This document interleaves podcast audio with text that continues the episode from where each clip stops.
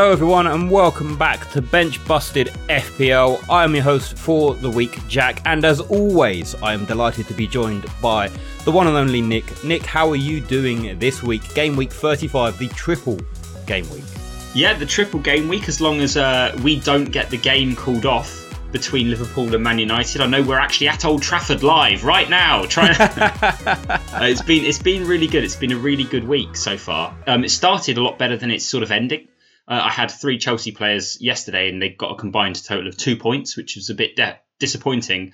Mega disappointing because to- like right now I'm actually on 99 points, so it'd have been really nice if they could have just pushed me over 100 before we um, recorded the podcast. Because right now I still can't say with any sort of sureness that, that I'm going to get over 100, but it's pretty pretty much in the bag. Um, yeah, great week, great week so far. Some of my punts have paid off big time the the move to get in Fernandes was great. Oh, Jack, I'm loving it. I'm loving it. How how are you doing? How was your week going so far? Yeah, obviously we are still in the midst of the triple game week, game week 35, and we still got a couple of games to to play later this evening. At the time of recording, we record this on the Thursday, so we've still got the Aston Villa versus Everton, and of course the postponed Man United versus Liverpool games uh, this evening. But I'm doing all right. I'm doing all right. I mean you got 99 points. You have taken a minus four. I'm just gonna, I'm just gonna throw that in there because I know that you have taken a minus four. So that would put you down to 95 points. And the only reason I'm saying that is because I'm currently on 98 points with no hits taken. Oh, you love it. You love that. Just to bring that in. I'm, I'm holding on to the fact that I am just ahead of you. Although I, I think looking at our teams and going into this evening, one thing that stands out is we've pretty much got the same players playing, and what will decide whether or not you beat me this week or I beat you this week will be between the Liverpool fullbacks. You have gone all in on Andy Robertson. I have gone all in on Trent Alexander Arnold.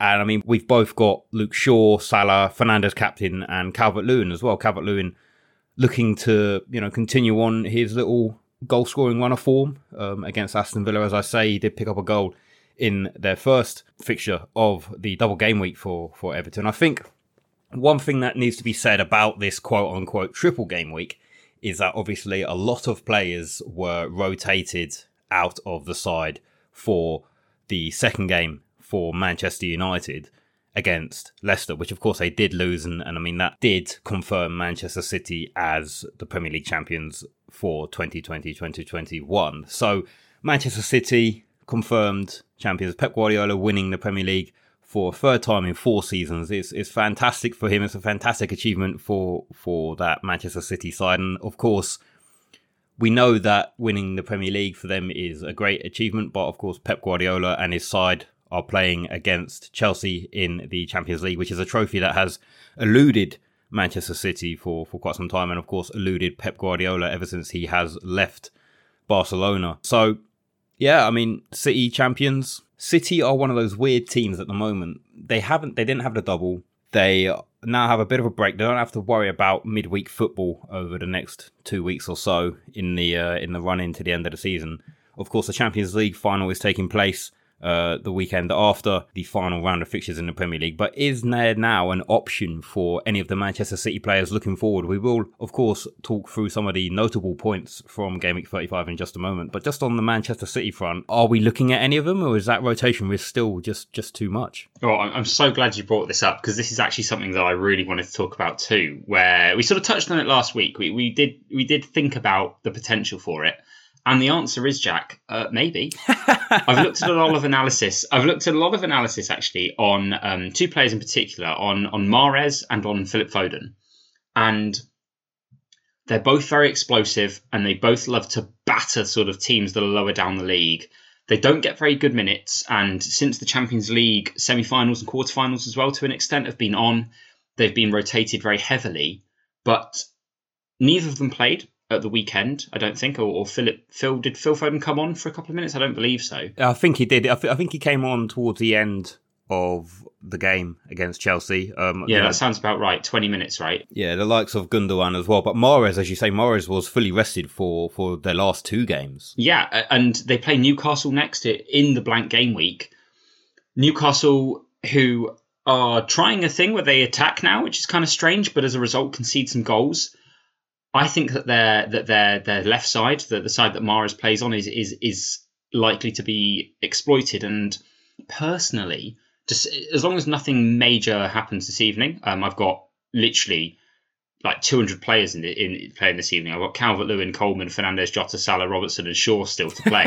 as long as none of them get injured, I think that I'm going to be bringing in Mahrez or Foden, but probably Mahrez because I think there's a lot of opportunity for a big score and a big differential pick to, to pay off here early days if, if you get on him early. Have you been looking at those two? Have you been looking at anyone else actually as well, like uh, the the Torreses or the Sterlings of the world? I just want to say actually, I completely forgot that you had Coleman in your in your team, even though we were talking about it as the lineups were released just before we started recording. And so he could come and uh, allow you to to overtake me in terms of the point scoring this week. Yeah, I'm hoping so. In terms of the Man City assets, I think look, there's there's there's obviously still that rotation risk. I think the obvious candidates are the likes of you know Mahrez, who, as I say, has been rested for the last two games. Um, he's always been that I wouldn't say under the radar player, but he's always been that sort of lesser known attacking asset for that Manchester City side because you know what you're getting with him. He loves to cut inside. Um, he loves to have shots as well, no matter which side he is starting on. I think Foden has been fantastic all, all season. Surely it's only a matter of time before we see him get consistent game time in the Premier League. I mean, you have to think that Pep has been using him piecewise, and of course, he believes that he is part of his strongest 11 that he can put out. It's why we've seen him play quite a bit of games in the Champions League ever since they got to the knockout rounds. But you like to think that over the next couple of weeks, maybe he will uh, experiment with the team a little bit, you know, give game time to players who perhaps weren't getting a lot. I think Gundogan certainly falls into that category. KDB, I heard a report earlier saying that KDB was potentially out at a Newcastle game, and, and you know what happened earlier in the season when KDB was out for an extended period and, and Gundogan really came to the front um, in that midfield for Manchester City. It's not a guarantee that he's going to do it again and he's going to explode like he did earlier in the season, but uh, certainly some very options, enticing options, should I say, in that Manchester City side, if you can, of course, nail down the players who are going to start. And I think, speaking of Manchester City, that game against Chelsea, I mean, Chelsea looked good, don't get me wrong, but what on earth was Aguero thinking taking that Panenka penalty? I mean, they, they could have really put the sword to Chelsea at that time in the match, and he goes and missed the penalty. I mean, I'm amazed and, and overwhelmed by the fact that, you know, Mendy gets a penalty save and, and it takes him up to 11 points. And of course, Mendy rotated out of the side for for the second game for Chelsea in the double game week against Arsenal, which they did lose. But Mendy getting 11 points was just fantastic. Yeah, I, I always think the reaction to these these Panenka penalties uh, is is like almost sort of like over the top, where people are like, "What was he thinking? Oh, what was he doing?" like, yeah, cool. They do look a bit rubbish when you miss, but they are. They, I think it's just a viable way to to, to take a penalty, right? You, you're doing the same sort of thing. You're you're trying to misdirect the goalkeeper usually when you go left or right and you're taking like a powerful penalty, you, are still trying to misdirect them. You're just doing it in a different way. I guess when done skillfully, it's probably a lot easier to execute perfectly every time, right? Although, having said that, Man City, I think, I can't remember exactly, and, and obviously I'm happy to be corrected here, but I think that they have set a record for most penalty misses in a season. Is that right? Or, or they've set a record for most penalty misses in a season since like the 60s or something like that this season. And, and I think it's been different takers almost every time. I know that KDB definitely missed one. Sterling missed one. They were both in my team when they did that. Um, Aguero obviously missed one. Mahrez probably missed one. Jesus has definitely missed one. So it's it's mad, isn't it? And still, and still, Ederson does not take them. I don't think he'll ever take a penalty, to be honest, in in the Prem, and he's definitely not a consideration. Um, because I think Mahrez is now on penalties, which is again another reason to get him in, Jack. If if you're if you're so inclined to to punt on an asset personally, I think I'd go for Mahrez. Um, that that's who I'm leaning towards. Yeah, I think there's absolutely no doubt about it, and and certainly in the experimentation with my team, as it were, over the last couple of days, uh, gearing up towards the, the the Friday evening deadline for game week 36, blank game week 36, as you say. I have been sort of toying around with some of the Manchester City assets, and I mean, long story short, at the moment, I don't think I have enough funds to be able to afford Mahrez or, or try to even think about getting Mahrez in my team without catastrophically impacting other areas of my team, which I don't particularly want to do, considering it's a blank game week. So it's because you splashed out on Trent Alexander Arnold, my man, instead of getting a bit of Robertson. that is that is very true. I mean, I could have saved money a bit money there, but I think there are other areas of the team as well that I'm maybe not too happy about. Speaking of penalties, though, and another goalkeeper who we both have in our team. Of course, we activated our bench boost chips in Triple Game Week 35. And of course, Luka Milivojevic. I don't know when the last time it was that he missed a penalty. I'm sure that there's some ridiculous stat out there about how he's not missed a penalty since the day he was born. But Forster started. Things were looking a bit down in the dumps after Benteke scored and, you know, wiped out the clean sheet. And then, lo and behold, as I say, Zaha got fouled. Milivojevic stepped up and forced to save the pen. And, you know, both of us having two goalkeepers playing and both of them saving penalties. It was just amazing, mate. Yeah, I don't think there's a I don't think I had a penalty saved by any of my goalkeepers at all last season. Despite owning Patricio, because I was like, he's really good at saving penalties. Um, to, to sort of like friends on the sly. And it's golden, isn't it? What a beautiful bench boost it's been, despite sort of some of the rotation earlier later on in, in, in the second games. Um, God, just just beautiful. Do you own Zaha, by the way? Did you get him in in the end? No, I didn't. I didn't. My so so my moves going into the game week were what I quite clearly outlined in last week's podcast was uh, bringing in James Ward-Prowse for Lingard, which was a bit of a. I mean, got me a couple of extra points. Fair enough, I'll take it. But you know, I was I was eagerly anticipating a, a set piece goal from Southampton um, and and JWP getting in on the action, but it wasn't to be. And of course, I brought in Calvert Lewin as well as I as I mentioned at the uh, top of the podcast. But I didn't bring in Zaha. The other player that did catch my eye, certainly in the in the first game that I was again, it was a flip of a coin really between James Ward-Prowse and Eberechi Eze. I should have went with my gut. I should have went with the hometown boy Eberechi Eze QPR through and through. What a lad. He's fantastic. You know, I, I, say that because he's got a, a goal and an assist in, in their first game against Sheffield United. I think we all sort of knew that Palace were going to win. You know, Sheffield United are a team that a lot of FPL managers are trying to target. And of course, we will now until the end of the season as well.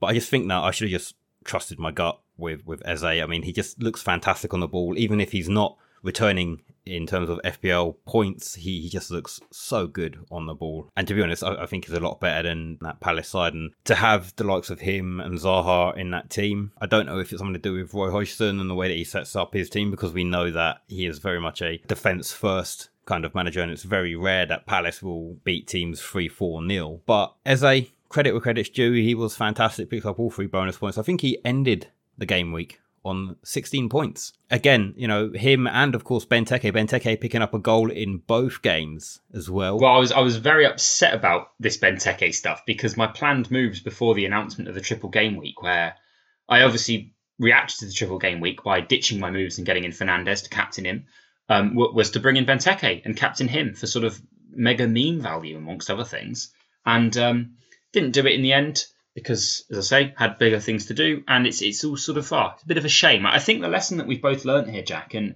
me in regards to Benteke, you in regards to Eze, is like this was the like sometimes you just got to go for like the really memey picks. You know, you've picked. I think you believe. I, I believe you've picked James Ward-Prowse because you've seen that he's in um, the top echelon of of scoring midfielders, despite sort of costing almost pennies, and you've gone for sort of a, a more historically proven reliable player who actually is very set piece based. A lot of his crosses from open play don't work. So um, you have to sort of hope that it goes in your favour on, on, any particular day when he's aiming for the two cavemen that Southampton play in, in, in central defence.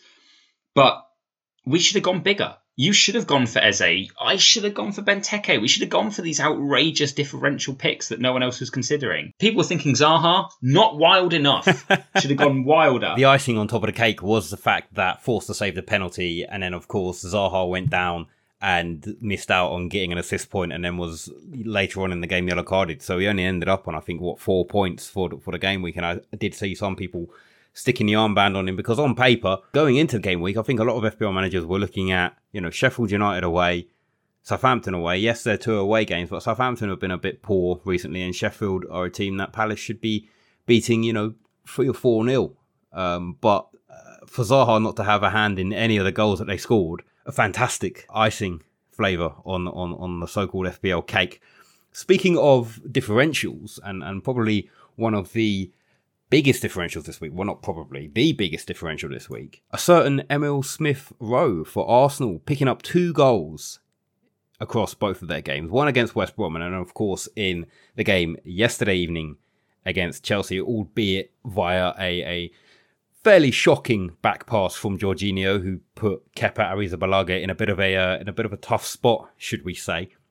But Emile Smith Rowe picking up a goal and a bonus point in the first game, picking up a goal and all three bonus points in the second game, ending the game week on 19 points. I've been talking about this guy and, and just the fact that he's so cheap and so low owned. I think my only issue with him is the fact that he's not been a consistent starter in that side. I think Arteta at the moment now is certainly using a lot more of his youth talent and a lot more of the players that are coming through the club's youth system. I think as well the fact that he has had his sort of injury difficulties so far this season, he's never really been able to cement a place in that starting lineup. But 100%, I think Emile Smith Rowe if he's priced appropriately by the FPL gods, next season he could be one to look out for. I, I, I think on a closing note, on in terms of James Ward-Prowse, I guess you were half right. You know, you, you do look at James Ward-Prowse and the fact that he is up there in terms of the scoring. One of the biggest reasons why I bought in James Ward-Prowse is because the likes of Raphinha just wasn't available. I didn't have that confidence in Raphinha being back in time for that game against Spurs.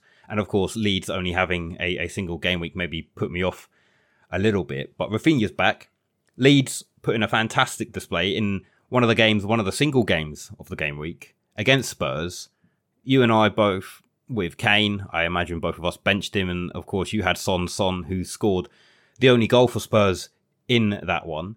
But a player that I do want to talk about is Dele Alli. I don't want to spend too much time talking about him, but it does seem like he is perhaps back in contention for a starting role under Ryan Mason. Well, I, I liked the game. I, I think the Leeds versus Spurs game was interesting for a number of reasons because not only did it show us that Leeds are going to continually try to dominate teams, and you're right, Raphinha, I wish I'd stuck with him. He looks brilliant. He came on and he was fantastic, and, and Bamford looks good too. But Spurs, and I will get to Dele Alli, I promise, they sort of demonstrated that they are not being managed by someone who is competent. They demonstrated that they are just a bunch of boys who are told to go out on the pitch and just give it your best, guys. And Dele Alli could be a mega beneficiary of that. So so going forward, he he gets a really beautiful assist to Son, and he also just looks good going forwards throughout most of the game.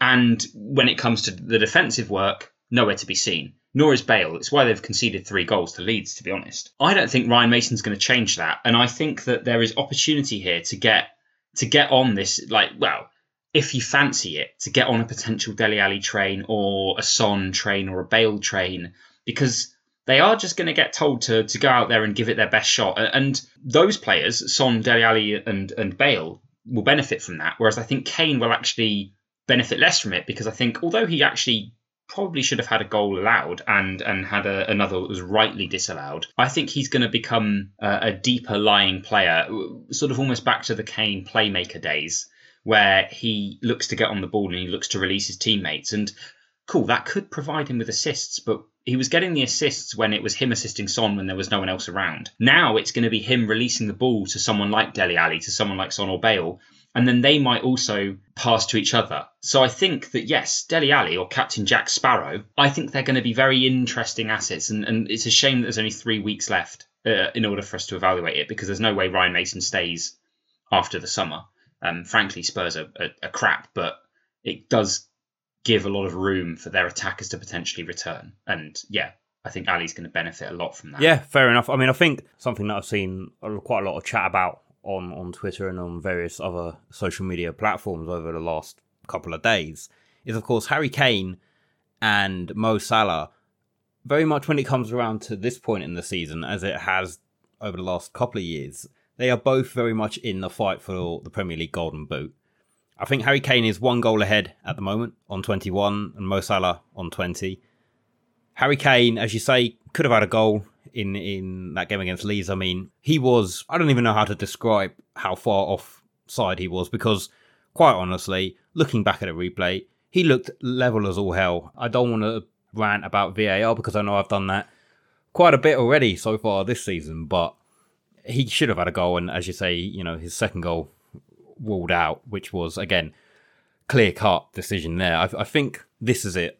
The clear and obvious rule for the handballs needs to be applied in terms of the offsides because I think that will then, you know, clear and obvious offside needs it needs to be clear and obvious. You can't have them drawing pixels worth of lines across the pitch and saying, "Oh yeah, you know, half a millimeter of his boot was offside, or, or you know, one of his shoelaces was slightly offside, so therefore that goal can't stand because the ball could have deflected off the shoelace and went in. Whatever. I don't. I don't need any of that. Am I salty about Kane not getting a goal? Of course I am. I think every Kane owner is going to be salty about it. But like I say, in the short term, yes, he does seem to be dropping a bit deeper and allowing the likes of Bale and Son to to run off of him and, and ahead of him. But I just think that in the running, and Spurs, of course, do have a fairly favourable set of fixtures on the horizon. You have to say, I mean, Wolves at home, Villa at home, and then Leicester away. Leicester not been great defensively as as we've seen. Harry Kane will surely find his shooting boots at some point. The same can be said about Mo Salah as well. Liverpool, arguably, after the game this evening against Manchester United, have one of the most favourable fixture run-ins towards the end of the season. West Brom away, Burnley away, Crystal Palace at home. Nick, there's only really one question here. Who do you think is going to be winning the Golden Boot? Oh, oh, Mohamed Salah. Without an absolute shadow of a doubt, it's going to be Mohamed Salah, and this is the time to own him. If if if if you haven't owned him, if you don't own him, now's the time, in my opinion, at least, because um, I know that there's always you mentioned it. There is a bit of competition between Kane and Salah, and personally, I do think that that Kane's either going to go back to that sort of that weird playmaker, not playmaker role. He's obviously a striker, but he drops deep a lot. Uh, in order to facilitate and Bale. Salah won't be doing that. Salah will be trying to score goals against these teams, and he also has a game in hand against Man United this evening who knows what's going to happen there? Imagine if he just pops in a couple of goals. Liverpool need to win out in order to qualify for the Champions League next year. The situation is that Chelsea, um, well, actually, they lost to Arsenal last night. My understanding is that Chelsea need to win their last two games in order to make it guaranteed for them. But who cares about Chelsea? They're going to win the Champions League anyway. It's all about Leicester. um, Leicester need to drop four points, which is very possible because they're playing Chelsea in one of those games. And I think, who is it in the other? Spurs? So it could very much happen. It could be. It's very realistic as, as an opportunity, and Liverpool need to win out. And I think that's really the motivation. Klopp is going to have these boys motivated. They've had rest. They've recovered from their Champions League hangover, which has been going on for a while. Um, I think that tonight they might make a statement and absolutely batter a United team that are definitely tired, whether they like to admit it or not. And I think that over the next couple of game weeks, they could really kick into a, a gear which will probably be too little too late, but it won't stop Salah popping him in. Own him, own Jota, own Robertson, own Trent. Pick three. Good luck. Yeah, I mean, I couldn't have really said it better myself. I think the thing about Salah is because he had such an explosive first season, and in terms of FPL, you know, scoring 32 goals, getting 12 assists, 303 points. It was nuts, you know. It's weird to say that his goal scoring has dropped off. I mean, it has. When you look at the stats and you look at the underlying numbers and all of the goals and assists and whatever, they have dropped off a tiny bit. But when you're scoring 15 plus goals across four seasons, your first four seasons at a team, it's phenomenal. I think Salah definitely been underappreciated by a lot of pro pundits but just because he hasn't reached the heights that he was at a few seasons ago. Like I say, when he did explode onto the scene into that Liverpool team, he was phenomenal.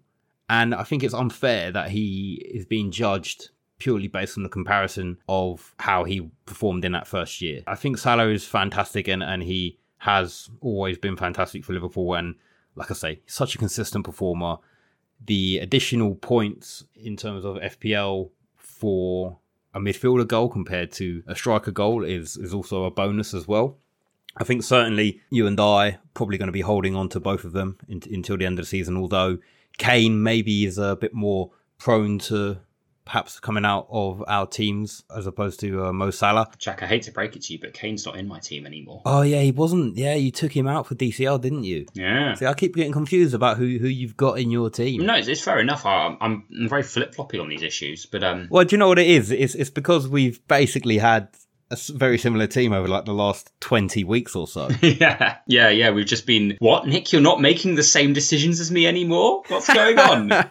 or it's been, well, you won't talk about anything throughout the week. and then it will come down to us recording this podcast, and lo and behold, we've made the same transfers without even talking about what transfers are going to make during the week. Does that mean you're? Well, no, you can't. You said you can't bring in Mahrez, which is oh, criminal because boy, does he look good. I don't really think that there's any other standout fixtures. I mean, maybe one team that, as you sort of briefly touched on earlier, Newcastle again, only playing in a single game week, but to put four past that Leicester side, the seemingly you know reassured Leicester defense, let's say, you know they they they haven't been great this season, but Leicester are in a weird position at the moment, as they were at the similar time last season where they were gunning for top four. Champions League was on the horizon for them, and then it all sort of crumbled to pieces, as it were, towards the back end of last season.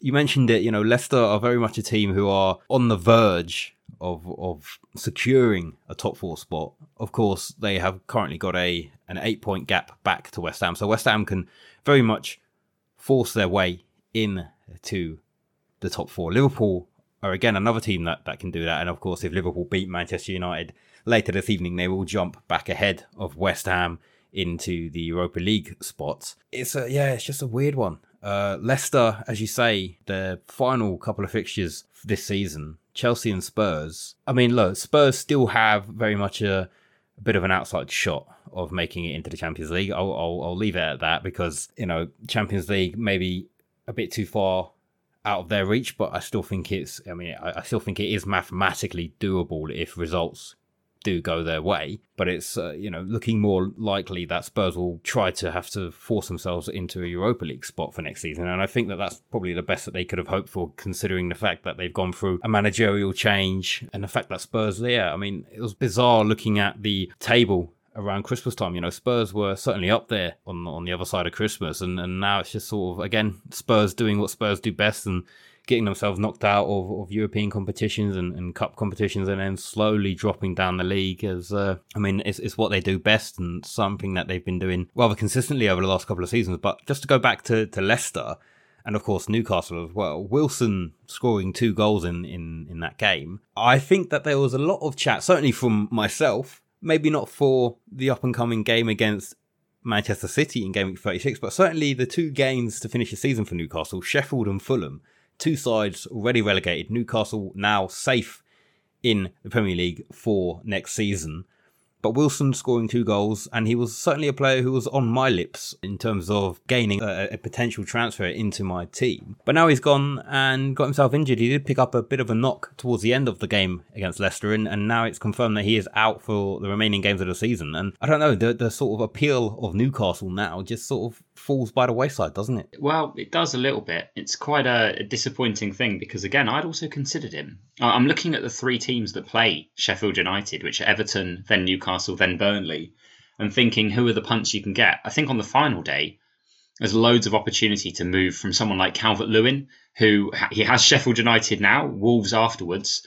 Um, Are you going to say who I think you're going to say? Yep. To there's opportunity there to move to Chris Wood, who I don't know. I think they're very short term statistics, and, and they don't tell us a lot about how he's playing. But he's good. He's just in form. Sometimes you just get the player in who's scoring a lot of goals, right? There's opportunity there to do that. If you fancy it, um, if we've learnt our lessons, instead of going for the Chris Wood slash Zaha esque pick, you go for the Eze pick, right? Dwight McNeil. Get a bit of Dwight McNeil or, or like Westwood in your team if you're feeling really ambitious.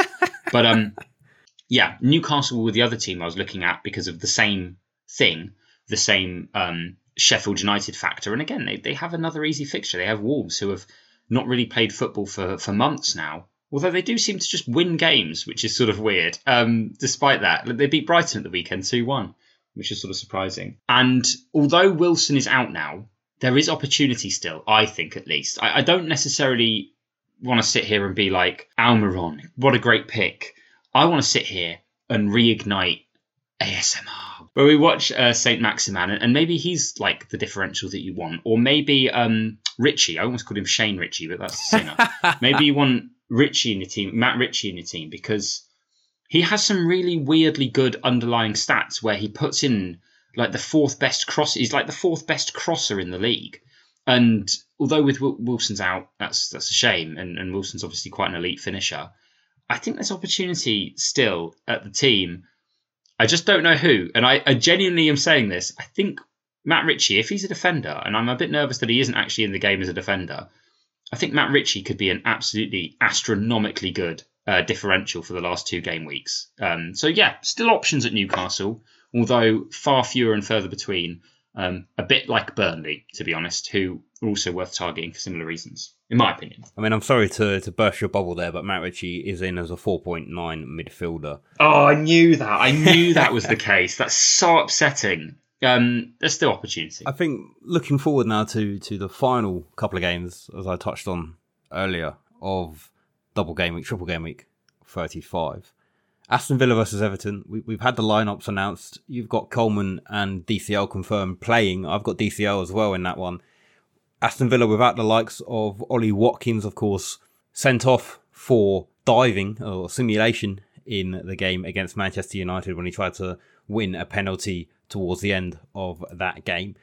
He will not be featuring in the game against Everton this evening, but it will only be, I believe it might have been his second yellow card, so it will only be a, a one game ban for him, and he will be back in contention in game week 36. The the breaking news, as it were, is that a certain Jack Grealish finds himself back among the bench for Aston Villa. He's not starting this evening. There's absolutely no doubt that we will uh, see a, maybe a, a 20, 30 minute cameo from him.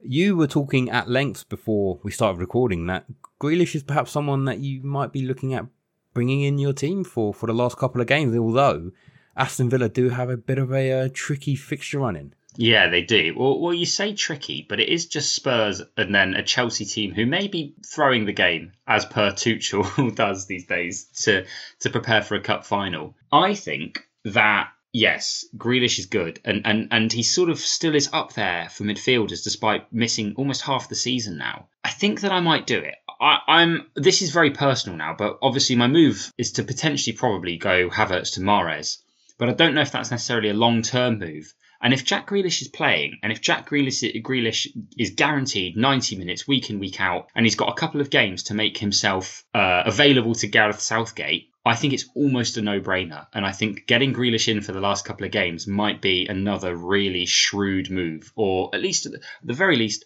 something to think about. He's just so quality. And I think Aston Villa were well, I mean, they beat Liverpool 7 2, man. Jack Grealish is almost fixture proof in the way that he plays. There's not much more to be said about that. And, and the reason he's fixture proof is because he's world class. He's one of the best players in the league. He might not be when he comes back from injury, but I'd be willing to take that punt early days, early doors. If if Mahrez looked like he wasn't going to play as many minutes, if if I don't go for him and, and whatever punt I do go doesn't work out, or, or even just moving Jota up to him, there's definite, again, opportunity here to to make up some ground in, in your mini leagues because that's ultimately what I'm also trying to do now. Where I can't catch you, Jack. You're you're literally hundred points ahead of me now. It's it's absolutely it's such a shame um, that it's not competitive. The winner of our league. However, there's a battle for top two going on at the moment where I have caught up the chap in second by about 80 points already. The gap is just down to about 20 points with me having plenty more players left to play this week. The time is now for big differential picks to catch your mini league uh, rivals to, to finish ahead of people that you want to finish ahead of. And these are the sorts of moves I'm considering uh, to do that. Fair enough, mate. I mean, you've got bigger cojones than, than I will ever have if you're going to take a punt on, on Jack Grealish. Recently returning from injury, Jack Grealish. I don't think he will be found anywhere near my team over the last couple of game weeks. And I mean, maybe this is a bit of a double bluff. Maybe I'm just sort of trying to throw you off the scent um, so that you bring in Jack Grealish and I just copy your transfer. But I don't know, mate. Who, who knows? I think we'll move forward now and have a chat about a big game that is currently still scheduled to go ahead. Yeah, we've got to do some work to to stop this, Jack. Come on. I don't want to stop it, mate. I want to have this game in the books, done and dusted. Man United versus Liverpool we both have Fernandes captain. It's, I mean, it's looking likely that he'll start. Of course he will. You know, he's he's a big game player and he loves to blank in big games. But what he also loves to do is score penalties.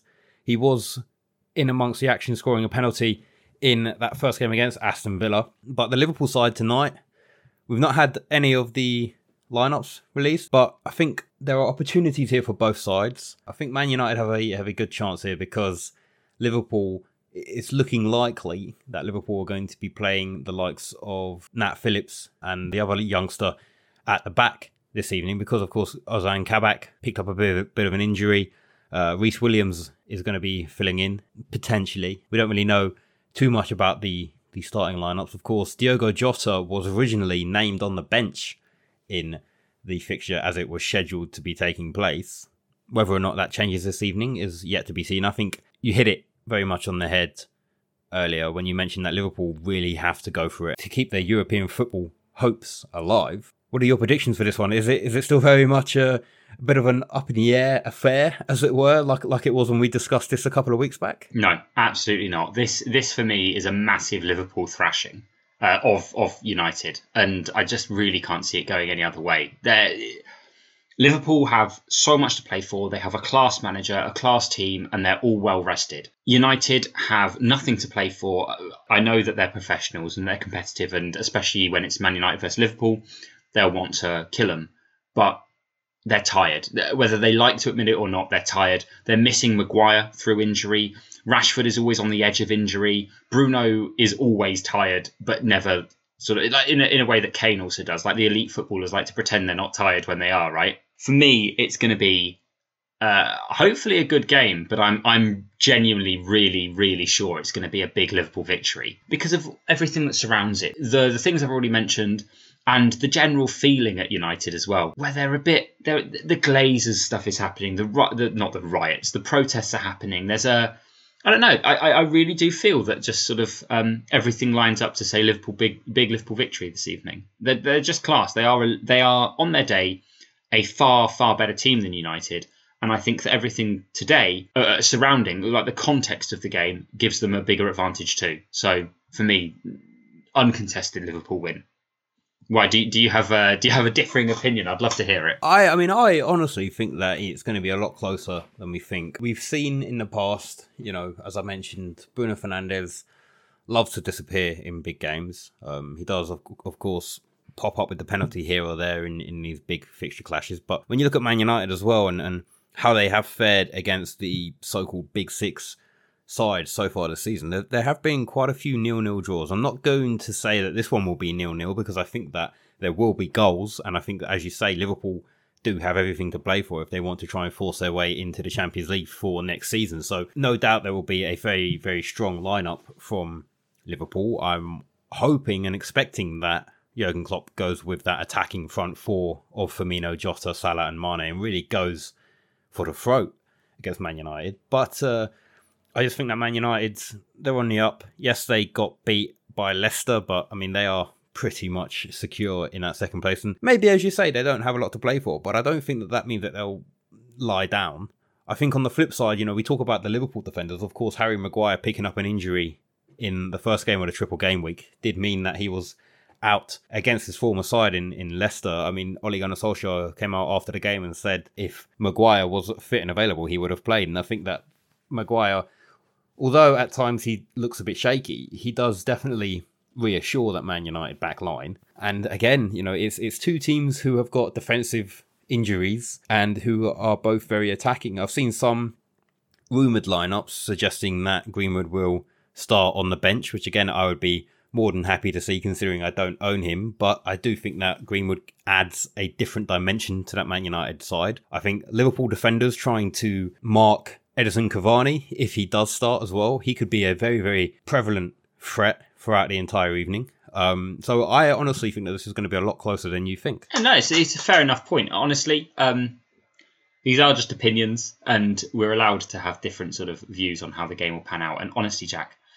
I can't, I can't wait until one of us is proved right. I can't wait until next week, or, or probably just five hours, like in five hours' time, where, where it's like it's a close game and you're texting me like, see, where's the thrashing? Or it's 4 0. And I am just Salah hat trick. There's definitely going to be a moment in time later this evening after the game is, you know, maybe even at half time or, or at full time. There's definitely going to be an I told you so message from either me to you or you to me. I know, it's, it's perfect, isn't it? That's, that's actually why I like football. I really do like that sort of stuff. Now, when you're predicting that Bournemouth and then uh, Sheffield United in, in subsequent years will, will get relegated.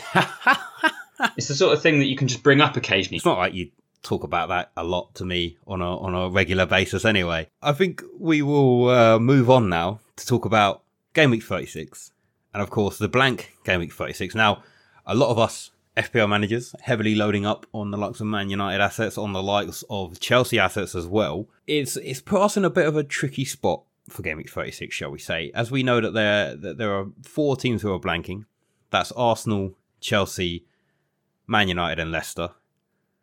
Again, Leicester, a team that we all, I think, everyone and their dog has Ian Iheanacho on the team, and if they don't, they're not playing it properly. Mendy as well in goal for both of us. I mean, Ralph Hasenhüttl talking about how he wants to have, you know, two games rotation between his goalkeepers. And what I think me and a lot of people on social media are hoping is that that penalty save has maybe given Forster the extra game over McCarthy because there are three games left. Three doesn't divide by, by two. So, you know, I'm, I'm hoping that Forster will potentially play in this game against Fulham. Um, again, that's a very, very big stretch that, that he will play, but I'm hoping that, that he will play. We'll run through some of the fixtures anyway. Newcastle versus Man City, as we have talked about, is the first game Friday evening, 8 o'clock.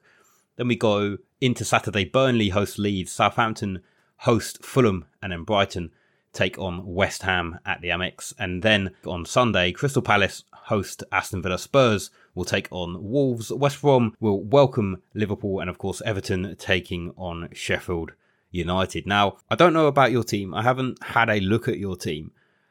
But how many players do you have who are not blanking? Well, I've got five blanking, uh, six if you include the goalkeeper issue as well.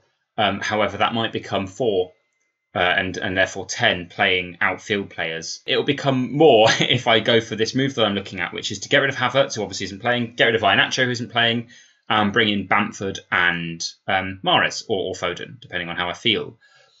That would cost a hit, and it would give me, yeah, 10 players, 10 playing outfield, yeah, no, 10 players in total, actually, sorry, um, assuming that Forster starts, I think. I'm just trying to count, Jack. I'm, I'm all over the place here. What's going on? no, yeah, it would it'd give me a full squad. Anyway, that would give me a full 11. Um, I'd require Veltman to play, though, in order for that to happen, which is sort of what's confusing me with the maths here, because I'm half counting him and I'm half not counting him. And it's I've got rounding errors, Jack. Um, I I'm interested in this because obviously that's what I'm doing. I'm taking basically a hit to get in Mahrez and to get in Bamford.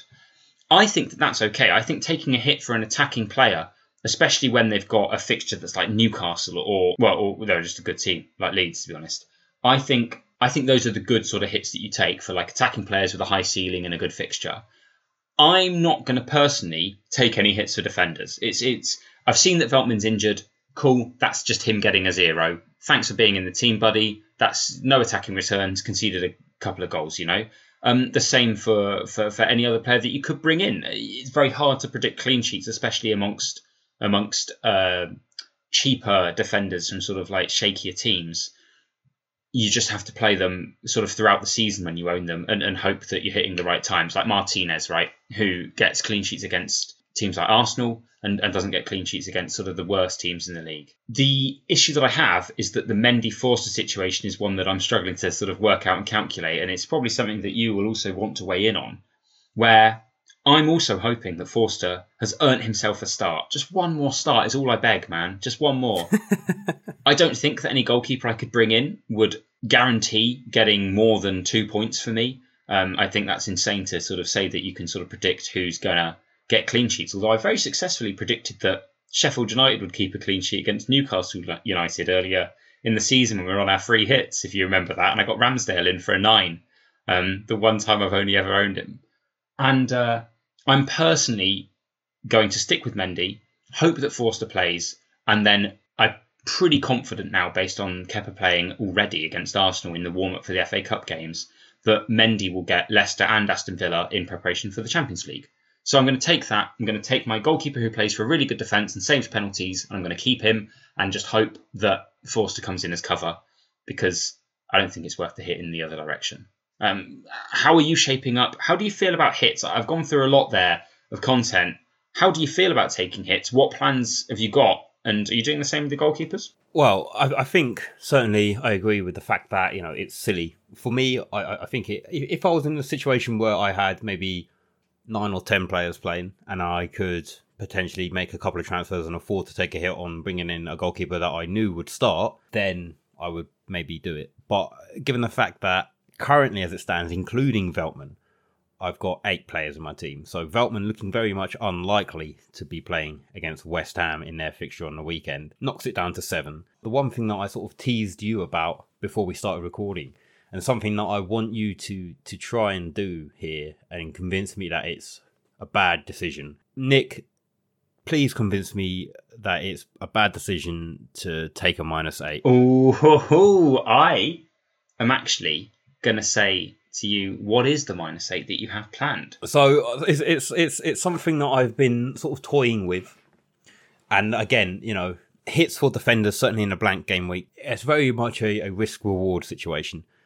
I've certainly been looking at getting rid of Iheanacho, not only based on the fact that he blanks, but also, you know, as we've talked about earlier, Leicester's fixtures. And yes, Iheanacho is in the form of his life, but their fixtures do take, uh, they're, they're a bit difficult for Leicester at the end of the season. So it would be a, a positive move in that respect. And, and I'd probably drop Iheanacho for someone like Michail Antonio. I mean, Bamford may be back in the, in the mix as well, given the, the fixture runs. But I think that there are a couple of good mid priced striking options who have a relatively favourable fixture run. So it could either be Antonio or Bamford. I think Mount as well.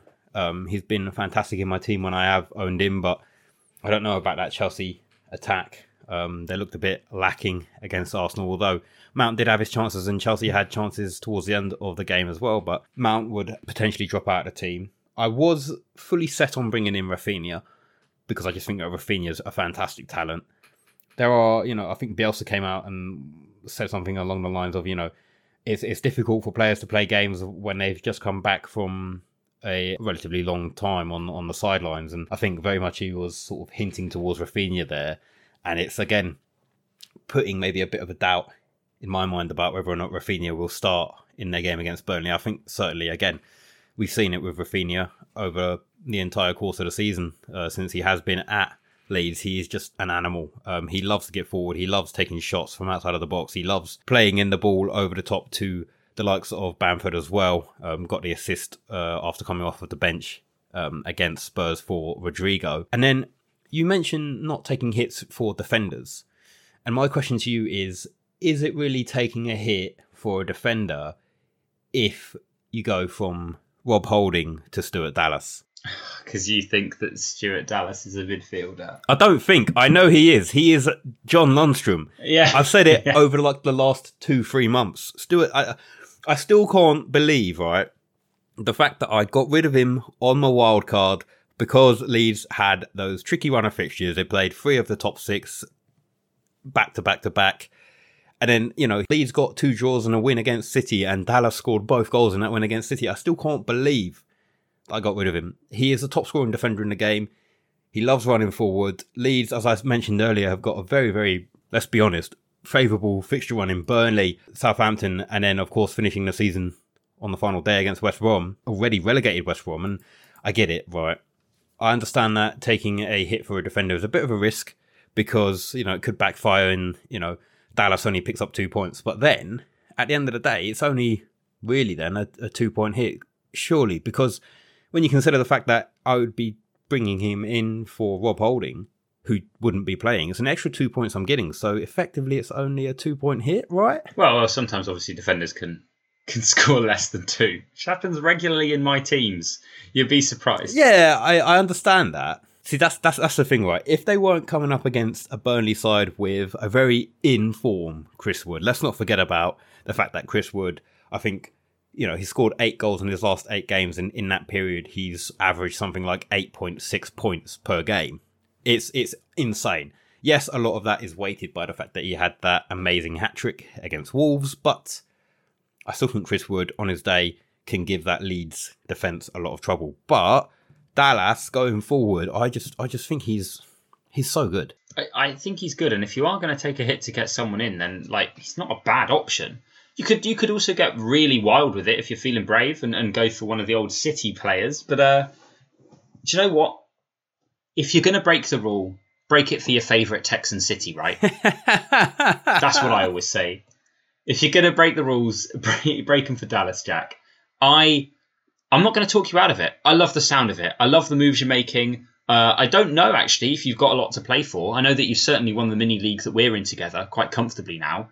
if you if you're chasing something or if you're chasing a good finish, then just go for it, man. Make those moves. Honestly, right? So I had the holding clean sheet from yesterday in the Arsenal game, and I was sort of half relieved, but also a bit annoyed. If you're in FPL, you know, you're constantly swiping on the notifications, trying to figure out who is picking up the assist or the goal as soon as you can. And then you see Pulisic with the goal and Mason Mount in my team not being involved in that goal. And it was a bit of a bittersweet moment, as it were, because I was happy that it did get chalked off because then Rob Holding pulled through and got me uh, a clean sheet and, and, a bonus point as well. But I, I looked at my team. I mean, my game week rank at the moment is 71,000. My overall rank, which I am, I mean, I've based, I jumped up 80k this week so far, and I've still got, you know, six players, six, seven players left to play this evening. I'm at, I'm at 151k. And that, this is where now you start getting a bit more fruity, as it were, with your transfers. And, and you know, there are a lot of points to be gained. I don't know. This is what I'm saying. I wanted, I wanted someone to try and talk me out of it, but it seems as if you're egging me on to potentially try and catch me. Oh, well, I'm not trying to catch you, Jack. I'm so far behind that I, I think you could take you could take 50 points worth of hits and still stay pretty comfortably ahead of me. But I'm egging you on because crack crack the top 100k is what we aim for at the beginning of the season. Uh, the way that it's gone, I unfortunately had such a bad run in in sort of between game weeks uh, 20 and sort of 32 or something that it sort of ruined my season. To be honest, doesn't mean you can't do it, man. Make those moves. Go for Dallas. You'll only regret it if you don't and he does pop off. You know. Yeah, I will, won't I? I will. And that, and that's the truth. Like if you're playing the game the, the, the, you'll have the most fun by going for these crazy punts. I, have enjoyed owning Havertz, despite him sort of blanking. And, and yesterday he missed a basically an open goal. Like he was rubbish yesterday. I've enjoyed owning him because he's he's kind of fun to watch. He's exciting and uh, he's he's had some big hauls. He's gone for a ten and a sixteen, and he's like my big differential. Like we had a lot of fun owning Jota early in the season when he was a cheap Mane, you know, half price Mane. He still is. He still is a half price Mane, and he's got all the fixtures. And um, Dallas is your man, and I think you should stick with Dallas. Go with him all the way to the end, Jack. Ride him out. Ride him out. Ride him out. Ride the season out.